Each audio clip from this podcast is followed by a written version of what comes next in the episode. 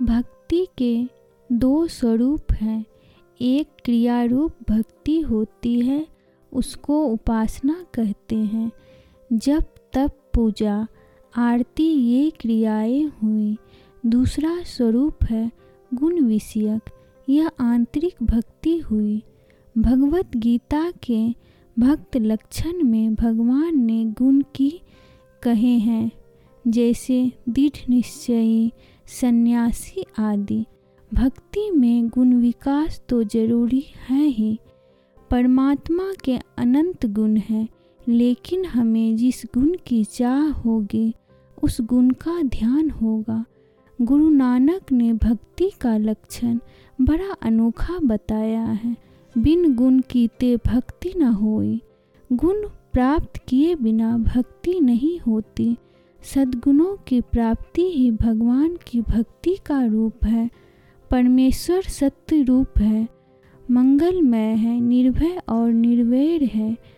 हम परमेश्वर की उपासना करते हैं, लेकिन परमेश्वर के गुण हम नहीं आते हैं।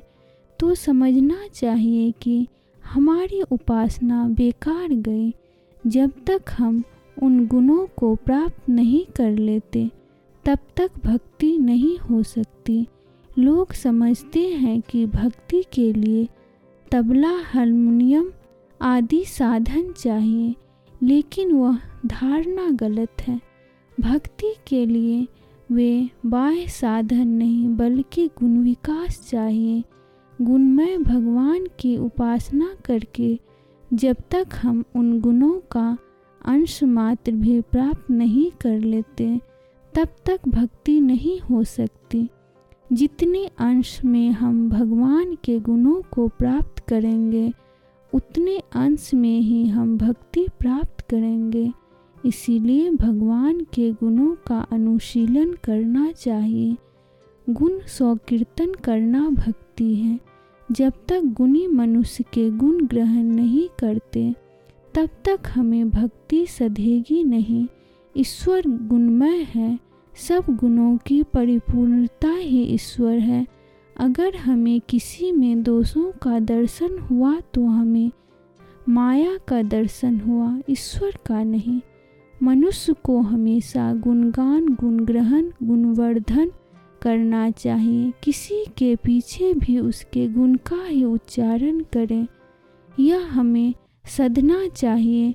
तब हमारी मृत्यु के बाद जो परीक्षा होने वाली है, वहाँ भगवान के पास, उस परीक्षा में हम खड़े उतरेंगे। परमेश्वर ने हम सब में कुछ ना कुछ गुण रखे हैं। उसने सबको गुण बांटे हैं। वे गुण ग्रहण करना, वे गुण बोलना यही ईश्वर की भक्ति है। अक्सर यह चीज़ भक्ति मार्ग वाले कम समझते हैं। जितना आध्यात्मिक विचार मैंने पढ़ा है, जितने में चिंतन कर सका हूँ, उसका अगर सार एक शब्द में लाना है तो वह गुण ग्रहण इस शब्द में आता है। सतत गुण खींचते जाना, गुणवर्धन करना, गुण स्मरण करना, गुण भावना करना मनुष्य की उन्नति के लिए सर्वोत्तम उपाय है। मैंने इसी को भक्ति माना है। जहाँ कहीं गुण दिखे वहीं से उसे खींच लेना। लोह चुंबक ज़मीन पर पड़े अनेक प्रकार के कणों में से लोह के कण ही खींचता है। ऐसी ही गुण चुंबक वृत्ति होनी चाहिए। मैं भगवान के गुणगान का यही अर्थ करता हूँ। दुनिया में कोई ऐसा प्राणी भगवान ने पैदा नहीं किया जिसमें कोई ना कोई गुण ना हो।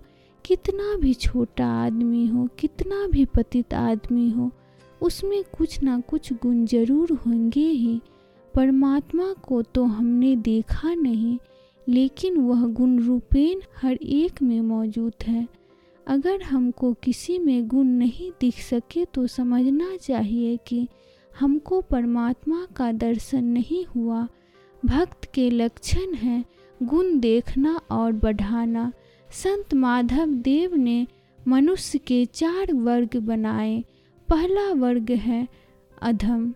उसका लक्षण बताया कि वह दुनिया भर के दोष ही खींच लेता है। दूसरा वर्ग है मध्यम। वे लोग मनुष्य के गुण और दोष दोनों देखते हैं। उसके बाद उत्तम मनुष्य का वर्ग। दुनिया में गुण दोष दोनों हैं, लेकिन उत्तम मनुष्य केवल गुण ही खींच लेता है। ऐसे मनुष्य को लोग भोला कहते हैं। लेकिन ऐसे मनुष्यों के संपर्क में हम आएँगे, तब हमारा परिवर्तन होगा। यह वैष्णवों की बड़ी शक्ति है। चौथा वर्ग होता है उत्तमोत्तम का। वे अल्प गुणों का भी विस्तार करके देखेंगे। इससे सब दुनिया में मैत्री सधेगी। ऐसे मनुष्य का हृदय शीतल होगा। हृदय की शीतलता मैत्री का सर्वोत्तम साधन है। जब तक गुण ग्रहण नहीं करते, तब तक भक्ति का स्पर्श नहीं होता। इसीलिए गुणों का नित्य अनुशीलन करना चाहिए। अनुशीलन कैसे किया जाए? गुण अपनी डायरी में लिख रखें और रोज़ सोने के पहले और उठने के बाद उन्हें देखें। क्या मुझे गुस्सा आया था? आया था तो मैंने क्षमा गुण खो दिया। सभी गुणों का अनुशीलन ना कर सके तो उनमें से कुछ चुन ले और उनका परिशीलन करें। आज गलती हुई तो कल सावधान रहे। दूसरे दिन गलती हुई तो तीसरे दिन अधिक सावधान रहे। रोज इस तरह देखते जाएँगे तो एक दिन ऐसा आएगा जिस दिन आपकी कोई गलती नहीं होगी। ऐसा हुआ तो आपने निषेधात्मक परीक्षा पास कर ली, लेकिन विधायक भी कुछ करना होगा। देखें कि क्या हमने किसी पर दया की, क्षमा की, प्रेम या परोपकार किया। गुण विकास का यह एक तरीका है, इसे एक खेल ही मान सकते हैं।